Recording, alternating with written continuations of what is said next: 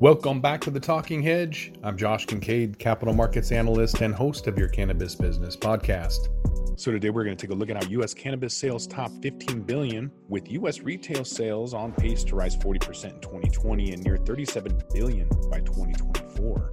So, according to the Marijuana Business Daily, retail sales of medical and recreational cannabis in the U.S. are on pace to eclipse 15 billion by the end of 2020, increase to approximately 40% over 2019 sales figures.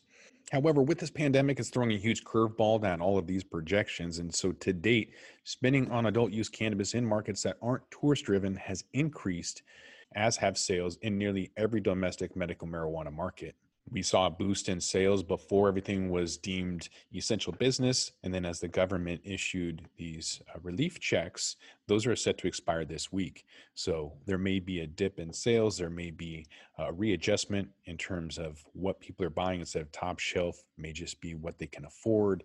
So we're going to have to wait and find out. We're seeing new medical markets like Florida and Maryland, Oklahoma, and Pennsylvania booming, more than offsetting the lost medical sales in markets that have legalized adult use sales, such as Illinois, Massachusetts, Michigan. So, Oklahoma is especially notable as more than 8% of the total population have registered as patients, a figure that far exceeds even the most optimistic initial projections. Although we've said on this podcast before that Oklahoma is set up to be very similar to Oregon with the number of licenses. So I would expect a massive overproduction and then a collapse in the pricing for Oklahoma. Looking at sales in Florida and Oklahoma, they're expected to surpass a billion eh, in each state by 2021, placing them among the most valuable and rapidly growing cannabis markets in the US. I tend to differ. I don't think that Florida is going to be the spot. You have powdery mildew, and there's no way that they're going to be able to grow indoors in Florida for the same price that someone is going to be able to do that on the West Coast. So I think there's going to be a lot of technology and money dumped into Florida when in fact it's not going to be optimum but maybe I'm wrong. We'll find out. On the rec side, sales growth rates in mature markets like Colorado, Washington state, they rose or remained flat after several consecutive years of decline. In Washington, I talk a lot of trash about. I'm from Washington. I think Colorado has more tourist uh, sales, not as much as uh, Nevada they just got absolutely crushed in Clark County and uh, Vegas. But Washington State has been steady, very, very surprising. We don't have a lot of tourism, and so sales here are looking better than most places because it hasn't changed or adjusted much. California's massive adult use industry continues to struggle with high taxes, although they're about to exceed $3 billion.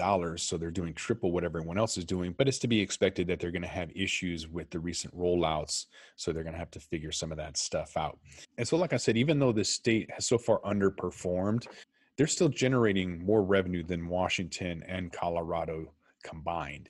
So California's recreational industry is expected to improve in the coming years as they adapt to the unique regulatory environment and they'll just figure it out like every other rollout. MJ Business Daily is asking Is New Jersey the linchpin to East Coast legalization? So, not long ago, New Jersey, New York, they were heated race to see which state would legalize first. But at least right now, all eyes are on New Jersey, which has an adult use initiative on the November ballot.